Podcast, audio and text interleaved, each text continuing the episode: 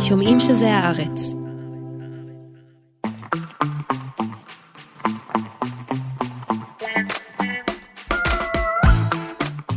היי גילי. היי ניב. היי נערה מלכין שמקליטה, היי מאיה בניסן שעורכת. ניבקה, צאתך לשלום, שובך לשלום. איתי לאורך כל הדרך? ממש, אני מכינה את ה... מצחצחת את המדליון. אבל אולי תגידי מה אנחנו קודם? אנחנו תרבות יום א', שהוא? פודקאסט התרבות של עיתון הארץ. ש... כבר ביום ראשון נספר לכם על כל הדברים המעניינים והנחמדים בתרבות שאפשר להיחשף אליהם השבוע. ולמה נחשף השבוע גילי? אנחנו נחשף ל... אני- לא, זה כל כך נוראי מה שאת אומרת, זה כל כך, אני כבר מוקרפ, אני כבר רק מדמיין בראש את הפרסומת של קסטרו עם ליאור מילר חושף את עצמו מולי. אז אה, לא תאהב את הדבר הבא, אנחנו נדבר על אסטרואיד סיטי, שהוא כנראה הסרט שהכי שנאת השנה, נכון? למה למה להגביל את זה להשנה? נו, אוקיי. זה הסרט שהכי עיינתי מזה, כן, זו המילה? עיינתי? אם אין מילה כזאת, צריכה הייתה להיות מילה. עוינות בין הסרט לביני. בואו נדבר על זה עוד כמה כן. דקות. יהיה כאן הסופר אסף גברון שידבר על המלט, הנובלה החדשה שהוא זה עתה הוציא. המלט כמו מקבת, כן? כן, אה, כן. ונסיים בסיבוב מהיר. איזה כיף לנו. נהדר, בואי נתחיל. יאללה.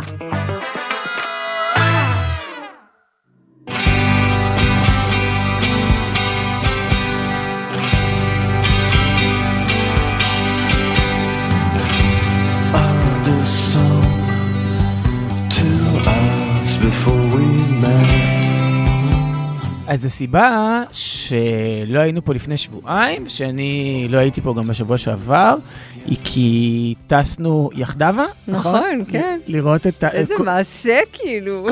כולל בני זוג ועידית. כן.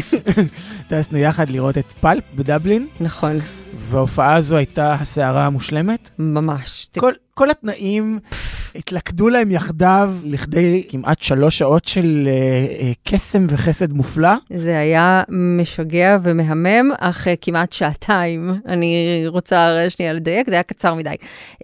אני רציתי רגע, לראות... את- תלונות בסוף, כי גם לי יש. אני רציתי לראות את פלפ מאז, אני חושבת, גיל 16 כזה, כולל אה, שנים של שכחה ארוכות והידלקות מחודשת אה, סביב כל מיני אירועים שהיו בדרך. אתה יודע, הפעם הקודמת שהם אה, התאחדו לסיבוב הופעות ולא ראיתי, שני ספרים שג'רוויס קוקר הוציא ולא קראתי עד לאחרונה. האלבום סולו שלו. האלבום סולו שלו, ג'ארב איז, ועכשיו הם חזרו לסיבוב ההופעות הזה, וזה היה כזה, אין בכוונתי להחמיץ, אני אעשה הכל. כן, יו- יום אחד הודעת לי, רכשתי כרטיסים, ואז שעתיים אחר כך. כששירה שמעה, הפומו הרג אותה, כן. ונודע לי ש... שגם אנחנו רכשנו כרטיסים. לדבר הזה חיברנו כוחות. עכשיו, למה אני חושב שזו סערה מושלמת והתלכדות של כל מיני אלמנטים ש... שיצרו באמת אירוע שהוא גובל בשלמות? כי זה לא מובן מאליו, זאת אומרת, אנחנו אף פעם לא היינו בחו"ל. לא. ולהיות בחו"ל ביחד, עכשיו, זה שני דברים, שני אלמנטים ש... שהם ביחד. א', להיות בחו"ל זה לא טריוויאלי, ולהסתדר ושהכול יהיה מאוד הרמוני, וכך היה. אז נגיד יש את העניין הזה שאתה נוסע עם חבר לחו"ל, וזה לא מסתדר ביניכם, מהמם. אז אי אפשר יותר להיפגש, כאילו, כאילו, אחר כך יש לך... אתה שונא אותו. עכשיו, זה כמו לראות להקה בהופעה, וההופעה לא משהו, ואז אתה כבר קצת לא יכול לשמוע אותה, נכון? כן. שני הדברים האלה לא קרו, כי נכון. מה עשינו בשנייה שחזרנו מההופעה? שמנו עוד פעם פלפ ב-Airbnb הקצת נכון. מטונף שהיינו בו. אבל עם כוונות טובות, עם ה-Airbnb. קומת הלפריקונס ששירה ואני היינו בה. מה זה היה? לא ברור. למה התקרה בקומה למעלה היא נורא נמוכה? לא יודעת, אולי לא מיועד באמת למגורי אדם, אבל אה, רגע, תשמע, את היה- רוצה לדבר קצת על ההופעה ולעורר את קנאתן של מאזינותינו וקנאתם של מאזיננו? תראה, מאז שנסענו וחזרנו והודעתי לכולם שהייתי בפלפ, והתשובה שבשבעה מעשרה מקרים שמעתי הייתה של מי? גם אנחנו שמענו את זה. אז אני לא בטוחה אם נעורר את קינתם, אבל uh, זה פשוט הייתה הופעה מושלמת גם כי הם ישבו לא כל רוצה כך... לנקר עיניים? ב... אני מאוד מעוניינת לנקר, עיניים, אני. מאוד מעוניינת לנקר עיניים, אבל אתה יודע, על מה אני אדבר? על זה שכל הקהל היה כזה... כן, בדיוק על זה. זקן מאיתנו? לא, אז- אז כשאנחנו אומרים שערה אבל מושלמת... חמוד רצח. אז רגע, שערה מושלמת, א', זה, זה אנחנו בתוכנו הסתדרנו מעולה. ב', קהל, אחי, הם לא היו מבוגרים מאיתנו, גילי, אני לא יודע מתי פעם אחרונה, את או אני הבטנו בראי, הם היו בגילנו. הם היו אנשים... אה, מבוגרים מאיתנו. היו גם יותר מבוגרים והיו גם יותר צעירים. עכשיו, זה נורא הצחיק אותי שכאילו שיר אמרה, יואו, תראה איך הצעירים האלה, איך הם מכירים את כל המילים. וזה כמו, את יודעת, שאנשים בני 25, נגיד בארץ, מכירים את משינה, כאילו את מהמם. כל המילים. זאת אומרת, זה, זה שירים זה כזה פופולריים. אולדי בשבילם. זה שירים פופולריים בשפת האם שלהם, אין שום סיבה שהם לא יכירו את השירים האלה, זה כאילו ברדיו מדי פעם. אז הקהל היה באמת חמוד, הכיר כל מילה, ובווייבים נורא נורא טובים. ממש, זה ממש. עכשיו, מזג אוויר היסטרי, יומיים לפני שהגענו היה גשם, יומיים אחרי שטסנו היה גשם, פה היה מזג אוויר מושלם. וההופעה, הכמעט שעתיים האלה היו במג'יק אאוורס, זאת אומרת, הכל היה בשקיעה, כי באירלנד השקיעה מתחילה באיזה... ש- לנצח, כן, היא פשוט מתנהלת לנצח. כן. השמש זורחת ואז היא שוקעת עד 11 בלילה מאותו וזה לא הרגע. נגמר, כן. עכשיו, אה, רוצה קצת תלונות? אה, לא תלונות, אבל? מה היה כאילו, איך זה היה הופך את זה עבורי ליותר טוב? עכשיו, לסיבוב ההופעות הזה קוראים אנקור, זאת אומרת, הדרן, וגם לפני זה מסבירים מה קורה בהדרן. הדרן זה כשהקהל מבקש עוד, והאומן חוזר ומבצע אה, אה, את האומנות שלו שוב. ובעצם כל השירים ש... אה, הם שירים של הדרן, זו הייתה הופעת כן, לעיתים בגדול. בדיוק, זה שירים שיכולים להתנגן בהדרן של פלפ. זה אומר שהיו, לדעתי, שמונה שירים מדיפרנט קלאס, או תשעה, נכון? עוד קצת מ-His and Hers, עוד אחד מאינטרו, עוד איזה אודטים מהפסקול של אה, Great Expectations, הסרט עם כן, אית'ן הוק וגווינית פלטרו. נכון. על פי, אה, אה, Just Like a Friend, כן, זה שם על פי השיר. שרלס דיקנס. ורק שיר אחד מ-This is Hardcore, וזה כאילו, ה- ה- אני רוצה להגיד תלונה, אבל יכולתי לקבל נגיד עוד שניים מ-This is Hardcore. בואי, יכולתי לקבל עוד שעה של פלפ בהופעה הזו, היא הייתה מאוד תמציתית ומושלמת, כן? אבל uh, יצאתי עם חשק לעוד, ובאמת, מה שקרה, ועכשיו אנחנו מובילים בצורה אורגנית לאייטם הראשון שלנו. כן. באמת, כשישבתי באולם הקולנוע, לבדי, מהמם. ביום שישי אחרי הצהריים, את לא רוצה להגיד על ג'רוויס, איך הוא עדיין כריזמטי, ואיזה מצחיק הוא בין השירים, ואיך הוא נראה פצצה, ואיזה חליפת קטיפה יפה הייתה לו? כל הנ"ל, כן. כל הנ"ל, ממש. כאילו הבן אדם מסתובב בעולם כשיש סביבו הילה שמורכבת מ cool ומין, כאילו, נכון? כאיזו תערובת כזו. וספרות. וספרו לו, הוא נראה כאילו, יש לו vibe חכם ו... בקיצור, ישבתי לי באולם, והגענו לקטע בסרט אסטרואיד סיטי של אה, וס אנדרסון, שזה עתה יצא ממש בסוף השבוע האחרון. והנה אה, סצנה של אה, ביצוע שיר, כאילו יש להקה של כזה קאבויז, הם מנגנים, ויש ילד ששר, ואחד מהקאבויים היה נראה לי צנום וגרום באופן מוכר. ואמרתי לעצמי, מי אתה, קאובוי מסתורי שצנום לי וגרום לי באופן מוכר? ואז יצאתי החוצה, גיגלתי, ואכן, ידידנו ג'רוויס, הוא זה שכתב את השיר. אני היססתי רגע, כי אמרתי ידידנו ג'רוויס, וזה נורא אימא שלי להגיד, זה לא ידידנו? ופתאום היה לי מין כזה קרינג' לעצמי, אבל זה היה ידידנו. יופי, אני נזכרתי, עכשיו הזכרת לי שבפעם ההיא שהלכתי עם, עם ההורים שלי לראות את קלוסר, כמובן סרט מצוין לראות עם מעולה ההורים. לראות עם הורים, נכון? כן. ואז יש סצנה, וכל האולם בשקט, ואימא שלי, אה, זה הדוקטור. יאללה, בואי נדבר על האסטרואיד סיטי. יאללה.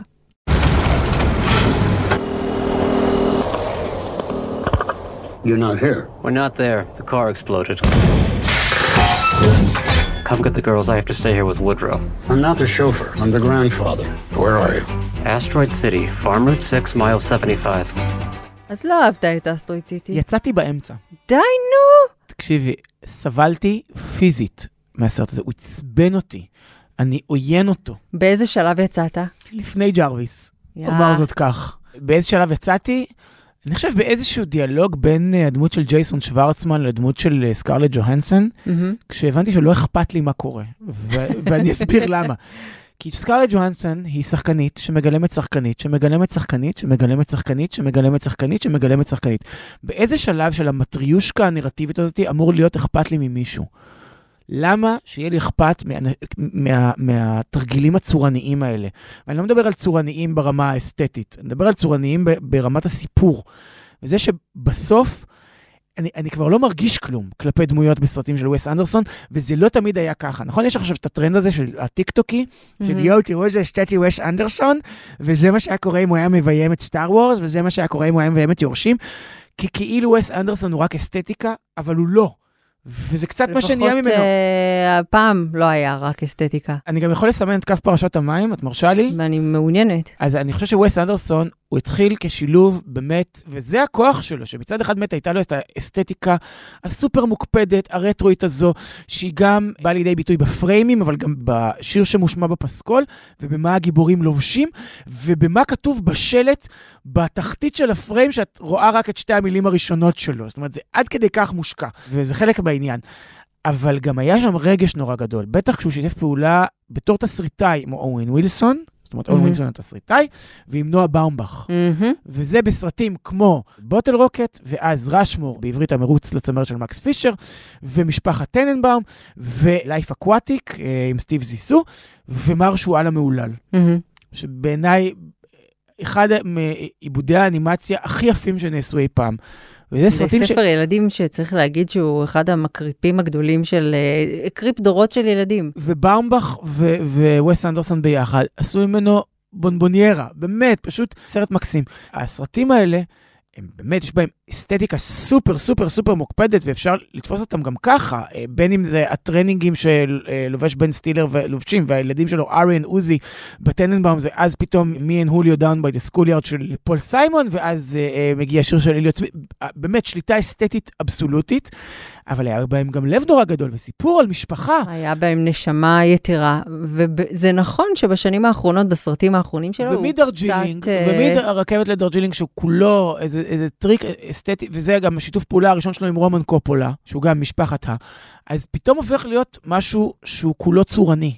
רומן קופולה, אני לא יודע אם ראית את הסרט שלו, יש סרט שהוא ביים, שכולו התחכמויות ומחוות מתחכמות על ניאו-ריאליזם ועל אה, אה, Cahiers du Cinéma ועל הקול, אה, אה, על הקולנוע, על גל החדש הצרפתי, וכאילו, את, את, אם את לא עברת על סילבוס של נח, נחמן אינגבר שנייה לפני שראית את, ה, את הסרט, אין לך מה להבין ממנו. ופתאום הכל נהיה נורא אנליטי. יו, אני פה במונולוג hatred, סליחה, תכף תדברי, סליחה.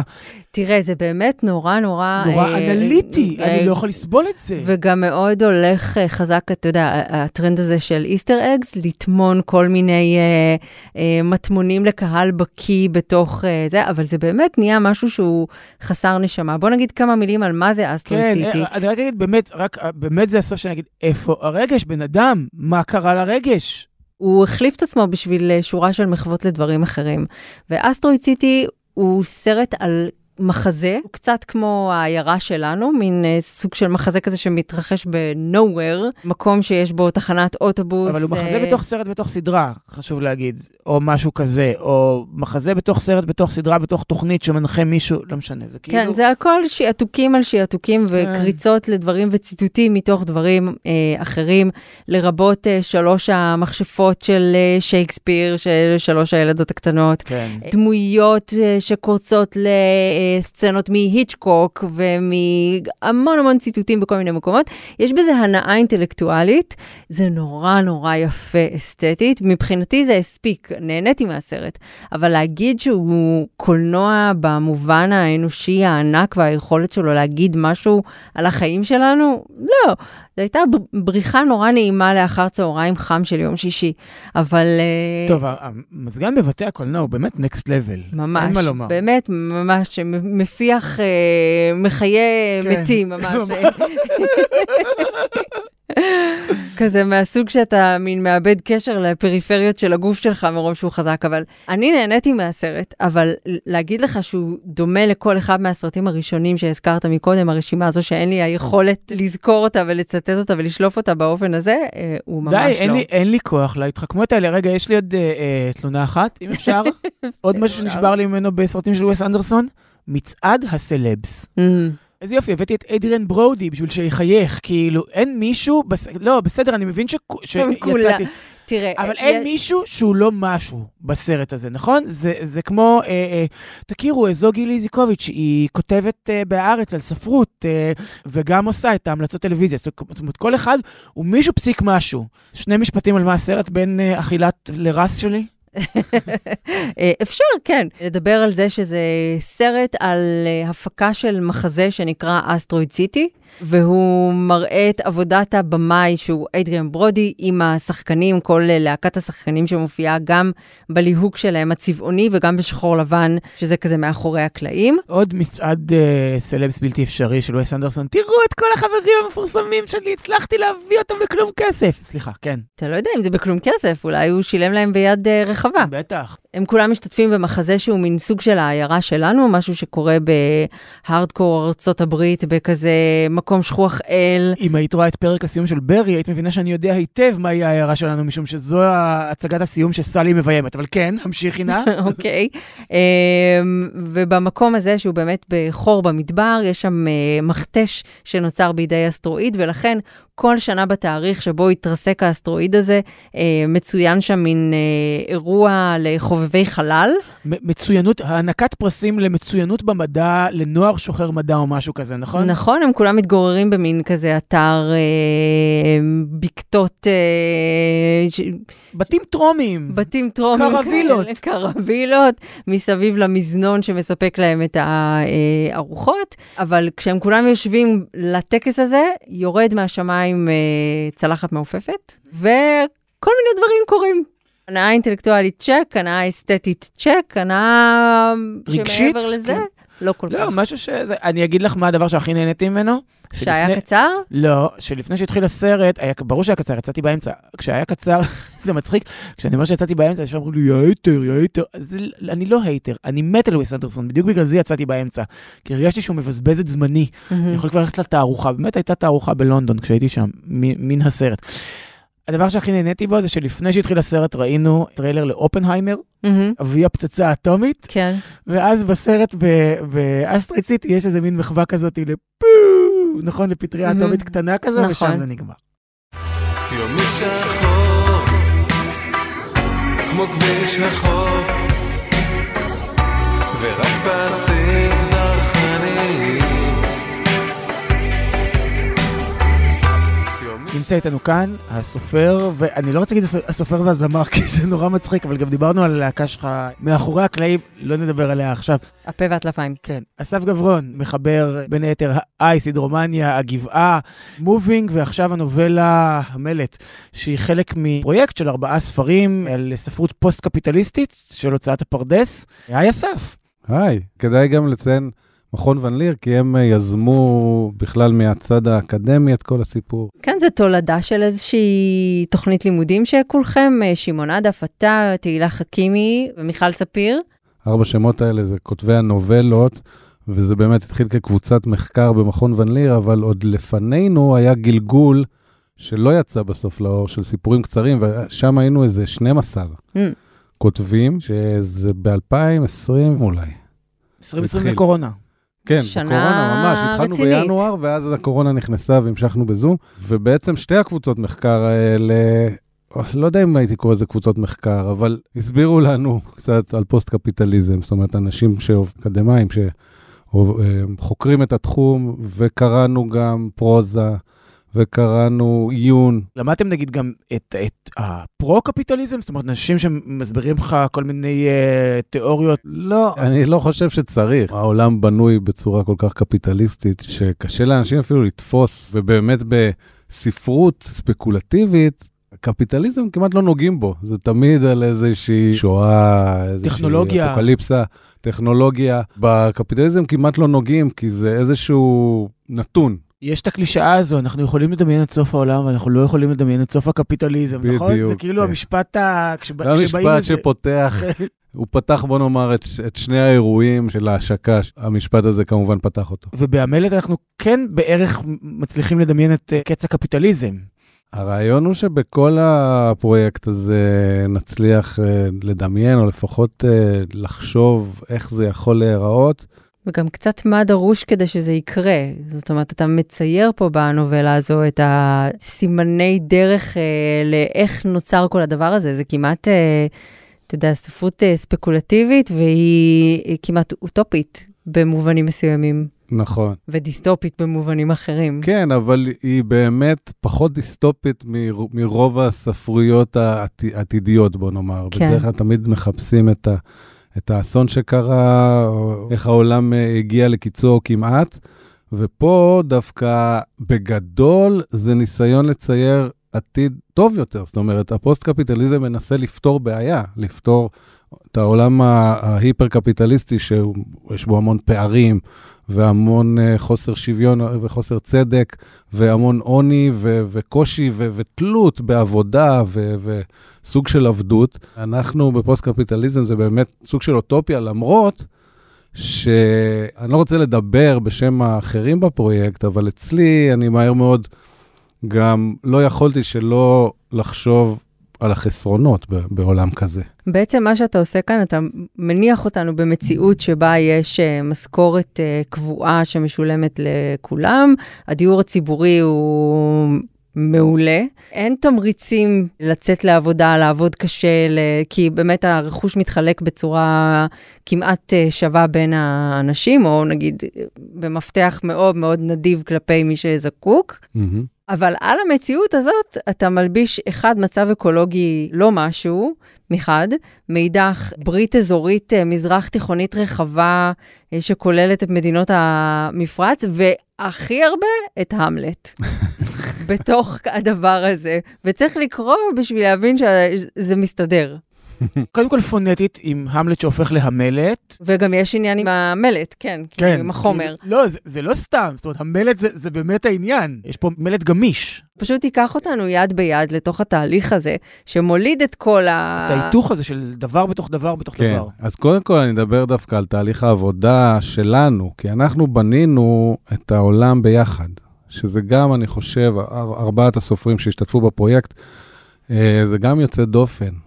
אה, סופר בדרך כלל ספון אה, לבדו בביתו, שזה גם, אני מניח, אחת הסיבות שזה מה שאני עושה, אני אוהב את זה, אבל גם באופן אישי, וגם אני חושב, הרבה אנשים כן אוהבים את, את שיתוף הפעולה ואת החיבור. דיברתם קודם על הלהקה, זה משהו שאני רגיל אליו שם, אבל פה עבדנו ביחד ארבעה סופרים ובנינו ביחד, ביחד עם, עם כפיר לוסטי כהן ממכון ון ליר, שהוא באמת הביא את הצד המחקרי-אקדמי, כדי לבנות את העולם הזה, להחליט מתי זה קורה, שזה 2066, להחליט בגדול מה ההיסטוריה שהובילה לשם, שזה גם כמה אסונות, גם הפנדמיק של הקורונה וגם אסון גז שקורה לדעתי בשנות ה-30, וגם מהלכים פוליטיים גיאוגרפיים, כמו האיחוד המזרח התיכוני שהזכרת, זה סוג של איחוד אירופאי במזרח התיכון, שהאזור שלנו הוא חלק ממנו.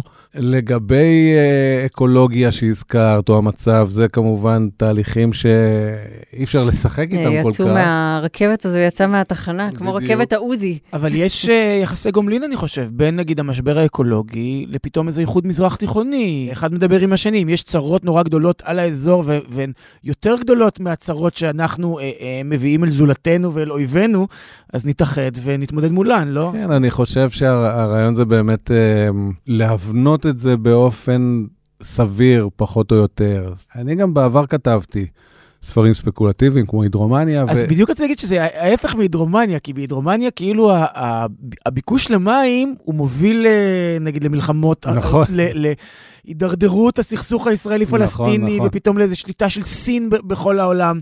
ופה זה הפוך. אתה בעצם מדבר על שיתוף פעולה בין ארבעתכם, ארבעת הסופרים, יצרתם ביחד איזשהו עולם. אבל אני חייבת להגיד שקראתי את הספר וזה הייתה נראית לי כמו התרחשות כמעט אופטימית, זאת אומרת, כמעט הדבר הטוב ביותר שיכול לקרות, לא? בהתחשב בכל הנסיבות. כן, שוב, זה, הפוסט-קפיטליזם בעצם בא מתוך עמדה חיובית של תיקון, של אה, לתקן את התחלואים שהקפיטליזם אה, משית על העולם, או השית ב... ב לא יודע, 50, 100 שנה. והרעיון הוא שהרבה דברים אה, מתוקנים. למשל נושא הפערים, או נושא העבודה, שבאמת לא צריך, זה, זה גם תהליכים ש, שהם קורים. האוטומציה ש- שמפנה מקומות עבודה, אז מסתכלים על זה באופן מאוד uh, מפחיד ומלחיץ, ולא תהיה עבודה. אבל הפוסט-קפיטליזם מנסה להסתכל על זה ממקום הפוך, של לא צריך עבודה, ואתם תוכלו לקבל כסף ולחיות, ולהשתמש בזמן uh, הפנוי שלכם איך שתרצו. אז בונים יקום ובונים קיום אנושי, ובאיזה שלב נכנס אה, שייקספיר לסיפור? זאת אומרת, באיזה שלב אתה אומר לעצמך, אני אכניס, מסתדר לי טוב הסיפור של המלט, אני אכניס אותו פנימה. אז אני באמת חשבתי על מלט. זאת אומרת, חשבתי על, על משפחה, על איזושהי חברה שמצליחה, שמרוויחה הרבה כסף, וצריכה לוותר על זה במסגרת הפוסט-קפיטליזם הזה, שבו בעצם אתה לא יכול להחזיק בהון פרטי מעל לגבול מסוים, או ברכוש פרטי מעל לגבול מסוים, או נגיד יותר מבית אחד. ומה קורה למשפחה כזאת? וחשבתי על, על, על המלט לפני שהגעתי להמלט, ואז, ראי, ראי, ואז הסתכלתי על המילה. ובעצם זה התחבר לי כי אנחנו מדמיין, מדמיינים עולם אחרי קפיטליזם. המלט הוא בעצם, והעולם של שייקספיר והמחזות שלו הוא פרה-קפיטליסטי, זה העולם שלפני. אז בואו נוציא את הקפיטליזם לגמרי ונחשוב מה יכול לחבר.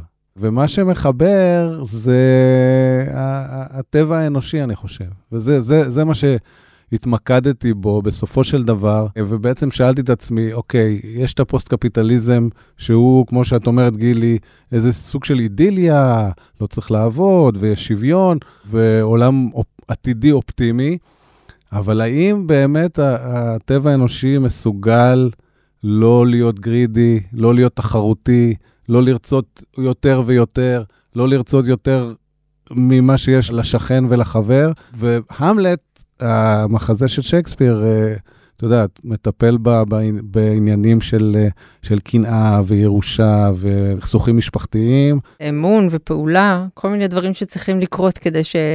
תממש את עצמך. ואז בדיוק. נוצר פה איזה משחק נורא נחמד גם של uh, ניחושים, נגיד רוזנברג וגולדשטיין הם רוזנקרץ וגילדרשטרן. נכון. ואופליה היא אודליה. נכון. וגרטה היא גרטרוד. נכון. יש הרבה משחקי uh, שמות ו... רוב השמות הם, הם קרובים. עמי הוא כן. הגיבור, הוא המלט, ואבא שלו, זה, זה בעיה, כי במחזה שניהם המלט. כן. אז פה זה עמי ועמרם.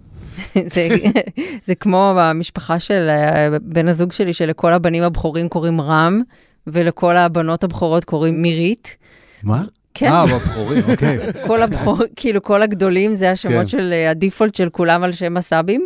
פרסמנו שבוע שעבר כתבה על שושלת ששון, mm-hmm. ויש שם, אבי המשפחה נקרא דוד ששון, ובנו נקרא ששון דוד ששון. אז כאילו זה, זה דברים שקורים. אתה מתאר את זה, כאילו, כמו שתיארת את טבע המין האנושי, ואיך גם בעולם פוסט-קפיטליסטי זה מה שקורה, וגם בעולם כן. שאין בו מחסור, ואני לא יכול שלא לחשוב על uh, יורשים. כאילו, אני מצטער, זה גם בגלל הקרבה השקספירית, וגם... בגלל, את, את חושבת על אנשים שאין להם מחסור ואין להם סיבה להיות בריב אחד עם השני ובאיזה לנסות ולתחמן, ואני אקח את האחוזים האלה ואתה תיקח את האחוזים האלה. לא, יש שם קרב ירושה כן. על, אה, כן. על, על ערש דווי של הפטריארך. וישר חשבתי על המלט הגמיש כ-living plus.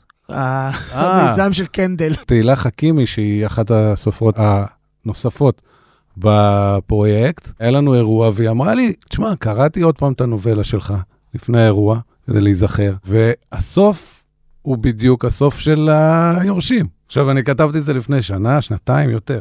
אני אקריא ממש את הסוף של הספר. קדימה, בשביל זה הבאנו את המלט, ואז, כי... ואז נדבר קצת עליך וספרות ספקולטיבית, אבל רגע, קודם זה, אני לא רוצה להקדים את המאוחר. עמי עמד בכניסה והביט בדוד שלו. דקל היה שתוי, נפוח מאוכל, שעון לאחור, מובס. עמי שקל לומר לו משהו, אבל לא היה מה לומר. הדברים היו ברורים. בוא, הרצי, נלך, אמר לחברו. הם הלכו בשתיקה, יצאו מכיכר דנמרק, עברו את בית הכנסת שערי צדק והמשיכו אל תוך ההר המפריד. שם, אחרי כמה דקות של הליכה בדממה, התיישב עמי על, על הספסל שלו בגינת המשחקים. הוא החל להתייפח, בוכה בכי מר, גדול, שרפתי, נושם עמוק, וחברו הרצי חיבק אותו בידיו החזקות, ואפשר לו להוציא את כל הרעל ממחזור הדם שלו. עשית טוב, עמי, אמר לו חברו. עשית טוב. אבל גם לי אין עכשיו כלום, אמר עמי, ולא הפסיק להתייפח. גם את עצמי השארתי בלי כלום. כלום זה טוב, הרגיע אותו חברו, וטפח על שכמו. כלום זה הכי טוב, אתה תראה. זה לא קנדל על הספסל ב... זה לגמרי, קנדל והחבר הכי טוב של אבא שלו, סלאש המאבטח. בדיוק. ושכחתי מזה לגמרי, פתאום תהילה אה, אה, החזירה אותי לזה. למה זה מצחיק אותי? אנחנו, אסף, אתה ואני גם דיברתי על זה פה בפוד, אחרי כל פרק של יורשים, אה, היו לנו התכתבויות, זה ככה, קנדל עשה זה, איזה יופי כן. הוא שר בילי ג'ול. וכל הזמן הזה אתה לא אומר לי, תשמע, נכון, מדברים על הקשר בין יורשים לשייקספיר? כתבתי נובלה שממש מדבררת את זה, כאילו. שמע, אני, אני לא, לא חיברתי את הנקודות לבד, עד שלפני שבוע תהילה אמרה לי שהיא תקרא את הסצנה האחרונה של, ה, של הספר. זה השלב בראיונות שבו אני נותנת את השפיל הקבוע על זה שאנשי תרבות, במיוחד סופרים, יש להם תדרים אה, משונים להתחבר לכל מיני אה, יצירות אחרות ורוח הזמן. יכול להיות, כן, אבל שוב, אני, אני, זה באמת ממש מתחת לאיזשהו level מודעות ש, שלא חיברתי. כמובן שבמסגרת העיסוק ביורשים, אז כן, חיבור ל, לשייקספיר והכול. אני אף פעם לא כל כך אהבתי את שייקספיר, אני חייב לומר. ואף פעם לא התחברתי ולא קראתי, ראיתי פה ושם מחזות. אז כמו שאמרתי, זה בא הפוך. כשראיתי המלט, אמרתי, טוב, בואו נזכר מה היה שם בהמלט, וזה, וזה התאים. וואלה, מתאים, כן. אה, ניבקי רצה לדבר איתך על אה, ספרות אה, ספקולטיבית, ונדמה לי שאני יודעת למה. מה, בגלל שבהידרומניה היקום הוא כאילו הפוך לגמרי מהיקום הזה. זאת אומרת, בהידרומניה בעקבות מלחמות מים אין איחוד אזורי, יש גברות של הסכסוך הישראלי-פלסטיני. אין אה, התפרקות של הקפיטל, אלא פתאום ה- ה- האימפריה הכלכלית החזקה, זה הכל, ה- השינויי כוח עברו מזרחה והגיע לסין. זאת אומרת, המים הם, הם חלק מהעניין. גם חשבתי על... אה, נגיד מערכת הבידור האישית ש- שהמצאת בהידרומניה, זה, זה הולך וקורה, כן? זאת אומרת, זה, זה השלב הבא. כאילו הפרשנות של מה שעומד לקרות היא הרבה יותר מקיאווליסטית מאשר מה שקורה כאן, ולכן... אה, נכון. כן. גם באייס יש, יש משהו קצת עתידני ש, שקורה נכון. בהמשך, אז בכ- יש לך בכלל איזה, איזו משיכה לספרות ספקולטיבית ולעתיד קרוב יחסית. נכון, אני, אני, זה מעניין אותי גם כקורא, גם ככותב מהספר הראשון שלי, אייס, שחלקו, אה, חלק מהפרקים התרחשו בעתיד מאותה נקודה, עכשיו רק אחד מהם נשאר בעתיד, זה 2031. אבל כתב, הוצאתי אותו ב-97 והיה פרק ב-2004 ו-2011. אני תמיד אהבתי, אני חושב שזה חלק מה, מהכיף והמשחק של להיות סופר ולהמציא, אם, כבר, אם אתה כבר ממציא, אז בוא תנסה לנחש לאן אנחנו הולכים. הניחושים שלך פשוט היו הרבה פחות אופטימיים. אז זהו. גם הניחוש של הגבעה, כן, נגיד, גם, גם אפשר להגיד שזה די קורה במרחב הישראלי. כן. נכון, אבל uh, אני, אני לא, לא כך שם את זה במקום של אופטימי או, או לא אופטימי. אני, אני חושב שפה נכנסתי לתוך מסגרת של הפרויקט הזה, של המחקר הזה, של הפוסט-קפיטליזם, ובתוכו יש, um, יש כמה, בוא נאמר, נתונים, או כמה הערכות, או כמה כיוונים, שהם יותר לכיוון האופטימי. אגב, אם, אם אתם שואלים אותי אם אני אופטימיסט או פסימיסט, אני חושב שאני אופטימיסט. אבל באמת כשעבדתי על הידרומניה, אז הסתכלתי על, על, על המצב של המים והאקולוגיה, והסתכלתי על המצב הפוליטי והגיאופוליטי היותר גדול ממזרח תיכון, ארה"ב, סין ו- ו- וכל זה. והיה לי קל אה, לראות אה, שזה הולך למקומות אה, לא כל כך אה, מבטיחים. אני חושב שהדברים האלה יכולים לחיות ביחד, ו- ואני אסביר איך. במזרח התיכון יהיה גרוע מאוד, ובעולם הפוסט-קפיטליזם ישפר את המצב. לא יודעת, בינתיים אה, לנוכח אתגרים גדולים, בריטניה פרשה מברקזיט, אז כאילו, לא יודעת על בסיס מה, הלוואי, כן? הלוואי שאפשר היה להפגין אופטימיות, אבל אה, את אומרת, לכל רוחב היריעה אין, אין פה מקום לאופטימיות. לא יודעת, יש בעיקר מין אה, הת- התבדלות וחתירה ללאומיות ולאומנות וחזרה לערכים ישנים ומדכדכים. ולכן היה דווקא חוויה מעניינת, ואתה יודע, אה, אוקיי, זה אופציה של עתיד, ואני תוהה אם זה הכותרת של הקבוצת מחקר הזו שהיית חלק ממנה. האם המטרה הייתה לדמיין את העתיד הטוב, ואיך הוא קורה?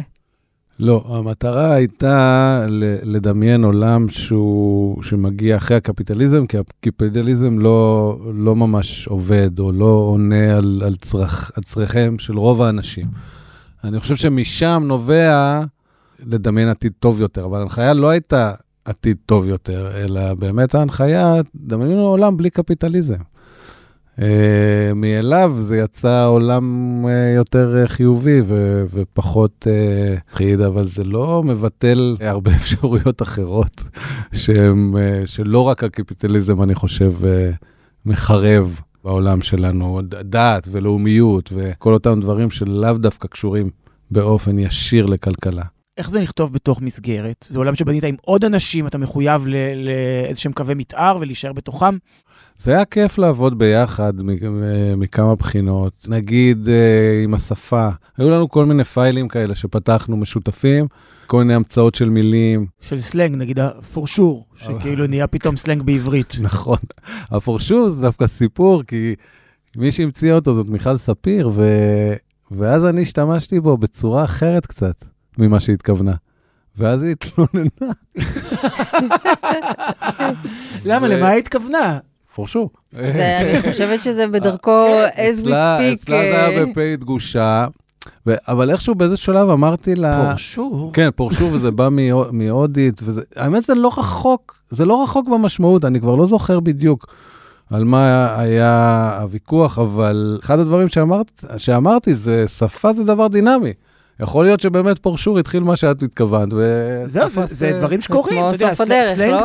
כן, אבל סלנג זה- זה נודד, כאילו, זה מתחיל במקום אחד ככה, ואז כן. מישהו... חבל על הזמן.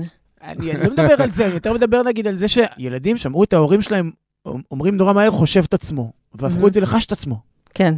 כאילו, זה, הדברים האלה הם באמת דינמיים. כן, אבל אני, אני, אני בא פה לא דווקא להפך, להרים לעבודה המשותפת הזאת, כי זה היה נחמד וזה היה כיף, ובנינו דברים, ואז אתם שואלים אם זה יותר קל או, או יותר קשה. אולי זאת זה נחתה כזו אה, מין. קולקטיב, זהו, זה נחמד. זה נחמד במובן שאתה חולק את האחריות, נותן לכל אחד באמת להכניס את מה שבא לו לאותה בנייה של עולם, אבל זה עדיין מאפשר לך, בסופו של דבר כל אחד לקח את ההחלטות ואת העולם הזה, את העקרונות האלה שבנינו ביחד, וכתב את הסיפור שלו. אני חושב שהסיפורים הם מאוד שונים גם, כל אחד התמקד בדברים קצת אחרים. בסופו של דבר זה לא היה מאוד שונה, אתה עדיין מול, מול הסיפור שלך. אני גם לקחתי את המחזה, את המלט, אז גם היו לי עקרונות אה, עלילה ומבנה משפחתי אה, כבר קיימים. אז זה היה מבחינתי פרויקט מאוד אה, שונה מהרגיל. ויש משהו מהיצירה הרגילה שלך שמתבשל עכשיו? כן, כן. אני עובד על רומן כבר, כבר הרבה זמן, הכי, הכי הרבה זמן שעבדתי, שזה כמה? שזה שש וחצי שנים עכשיו, די. וזה לא יצא לפני שנה הבאה, זה יהיה שבע לפחות, וואו. אה, אבל... הרומן הישראלי הגדול זה יהיה? אתה יודע, אפשר להגיד גם על הגבעה באיזשהו מקום שהוא כזה. אז עוד אחד, אני חושב גם שאפשר מובינג לקרוא, במובן מסוים הוא רומן ישראלי, הוא הוא הרומן האמריקאי הגדול. אפשר לקרוא לו ככה, אבל אני מקווה שאנחנו בישורת האחרונה, אחרת לא הייתי אומר את זה פה, ושבשנה הבאה הוא, הוא יאללה, יגיע. הלוואי אמן. אסף גברון, תודה שבאת. תודה לכם שהזמנתם. ניפגש בשנה הבאה עם הרומן הישראלי הגדול שלך. או ב-2025, עם האלבום הבא של הפה והטלפיים. הנה, לא אמרנו, לא הזכרנו. רק, השביעי. כן, כל שש שנים. The American dream. Rags to riches. Trailers to mansions. You are fucking Jocelyn. Just be you. Easy. I'll just do that. ניב, אני מרגישה שאני צריכה להתקלח בבנזין בליזול. ולזול. אני זקוקה לטיפול מונע למחלות מין. אני מבין שראית את הפרק הראשון של The Idol. ראיתי גם את הפרק השני, כי אתה אה, הכרחת אותי. נכון, בגלל זה. והפרק השני אפילו מטונף יותר. יואו, זה נורא. שתי סצנות המין הגרועות בהיסטוריה. אה, זו שפותחת וזו שסוגרת, כן. וואו, וואו, באמת, כאילו, מעולם לא ראיתי מצעד כזה של גועל על המסך. יואו, אני אגיד לך למה זה, אני מרגיש כאילו אשמה. א', שהכרחתי לך לצפות בזה, ב', גם שאמרתי לך, חכי, ייגמר יורשים, נעשה ריקאפים לאיידול, זה הולך להיות הדבר הבא. עכשיו, למה אני, מטומטם? א', כי אני מטומטם, ב', כי, כי אין חכם כבעל ניסיון, אבל הניסיון מלמד אותנו שכל סדרה, לא כל סדרה, אבל רוב הסדרות שכאילו מכוונים אותן להיות להיטים, נגיד The Morning Show, אז היא לא תהיה להיט. ווייניל, היא לא תהיה להיט. ו Luck, עם דסטין הופמן, זוכרת שהיה כזה? לא. לא תהיה להיט. אבל יורשים, שאף אחד לא, לא ספר אותה, היא תהיה להיט. וטד לסטו, שאף, שמהדלת האחורית של אפל, היא תהיה להיט. זאת אומרת, אנחנו לא יכולים לחזות אף פעם מה יהיה הדיבור, כאילו, ה cross ורטיקלי בתרבות. תראה, אתה מסתכל על ה one liner של Idol, אתה אומר, וואו, זה כאילו, אין, זה חייב לקרות הדבר הזה. היוצרים של אופוריה. סיפור על כוכבת אה, פופ מהונדסת מהקצה לקצה ש- שמתפלפת. שמי מלהקת, שמי מל, אה, מלוהקת לתפקיד הזה? הבת של ג'וני דפ וונסה פרדי, כאילו, ומי אה, משחק מולה? אה, The Weeknd. ויש שם את הנק עזריה בתפקיד, אה, הוא עושה ישראלי face, נכון? כן, בתפקיד- חיים, למרות ישראלי face. לא, למרות שהשם משפחה שלו זה, הוא לא יהודי, הוא ישראלי. המבטא שלו הוא כמו שלך וכמו שלי מנסים לדבר עם האירים, כן. נכון? זה כזה. בסדר, המבטא שלהם לא יותר טוב, של האירים. יש שם pitch כאילו מעולה, אתה רואה את הסצנות הראשונות, אתה אומר, טוב, זה כאילו מיילי סיירוס פוגשת את אה, בריטני ספירס השנים ה... מאוד מיילי הזויות. סיירוס. לא, מאוד, זה מאוד מאוד, כאילו, החיים של מיילי. אז אתה אומר, אה, אה, אין, זה, זה יהיה פגז, זה יהיה פגז, אבל זה כאילו באמת שבא לך את אופנהיימר להפיל על זה פצצת אטום ולמחוק את כל הרעיון הזה מיסודו, כי אין שם אדם מתחילתו ועד סופו של הדבר הזה שהוא נסבל. אין שם אדם שהוא אדם, הם כולם אה, קלישאות וייצוגים. אין דמות עגולה אחת, וכולם גם קלישאות נורא פונקציונליות ואינסטרומנטליות של מה שאנחנו צריכים, איך אנחנו צריכים לקדם את הפרק בין שערורייה לשערורייה. ועירום, מלא מלא עירום. מה זה פה פיטמה? כן, אופס. לא, לא קשור, אבל כן, מה זה פה חריץ? היי. תראי, באמת, אם יורשה לי, אני האחרון שאתנגד לעירום של לילי רוז דפ על המסך. לא, באמת, כאילו, היא מרהיבה, יש כן. לומר, כן. יפה הוא הדבר. השאלה היא כמה זה מנומק, והאם בפרק הראשון היא גם צריכה לעמוד על זכותה לחשוף את פטמתה, היא וגם... רוצה פשוט, כן, היא ממש, כי- זה בוער בה. זה בוער בה. לא, היא זה כאילו. כי זה רפרור למיילי, שכאילו היה לה רגע שהיא נורא רצתה לחשוב את הפטמה שלה. תפריד לא, אני, אני, זה, לא בסדר. זה גם לא בסדר שאני עושה את הקול הלועג שלי, את. הטון הלועג שלי, כי אולי באמת רצתה, ומי אני כאילו, ש... ש די. נו, ניב. רגע, שנייה, אבל אני רוצה להגיד שזה זה קו עלילה אחד. ועל הקו עלילה הזה גם מוסיפים את הקליפ הסופר סופר סופר פרובוקטיבי, ועל הקו עלילה הזה מוסיפים את זה שהיא מכירה גבר חדש ש, שחונק אותה תוך כדי מין, ועל הקולב הזה אנחנו גם, אה, יש סיפור של revenge porn. אז כאילו זה סקס על סקס על סקס על סקס על סקס על סקס, אבל זה אפילו לא סקס, זה ייצוגים של סקס. ומרוב ייצוגים זה נורא לא מחרמן. כן, סליחה. לא, זה, זה מדכא, לא רק כן, שזה לא מחרמן, זה. מדכא. מדכא את היצר שלך, כנראה, לנצח. את רוצה לחזור לגבר החדש, תדרוס תדרוס, הלו הוא המברט המברט, כן? תדרוס, תדרוס. האיש שנראה כמו פרזנטור של קלמידיה המחלה. כן. נכון? זה כאילו, אתה, אתה רואה אותו, אתה רוצה לרס... קלמידיה פסיק, המחלה.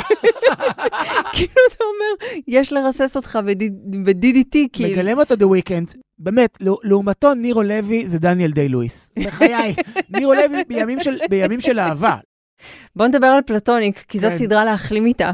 כן, כבר דיברנו עליה, כאילו, ניקולה סטולר, שביים את אה, סת רוגן ורוז ברן בשכנים, מביים אותם שוב, הפעם כ- בצורה אמינה יותר, הפעם הם ידידים, נכון? כן. בואי, לא בקסטה שלו, כן. כן, כבר שוחחנו על זה, כן. אבל יש משהו נורא יפה בשניהם, שניהם נראים כמו, ברור שהיא הרבה יותר יפה, כן? מהמם. אבל היא נראית כמו אחת שיכולה להיות חברה שלנו. כאילו, את לא מבינה על מה אני מדבר? אה, לא, אני מבינה כי היא נראית אה, מאוד אה, כזה... היא נראית מקורקעת. מקורקעת, רציתי להגיד down to מקורקע. earth, כן.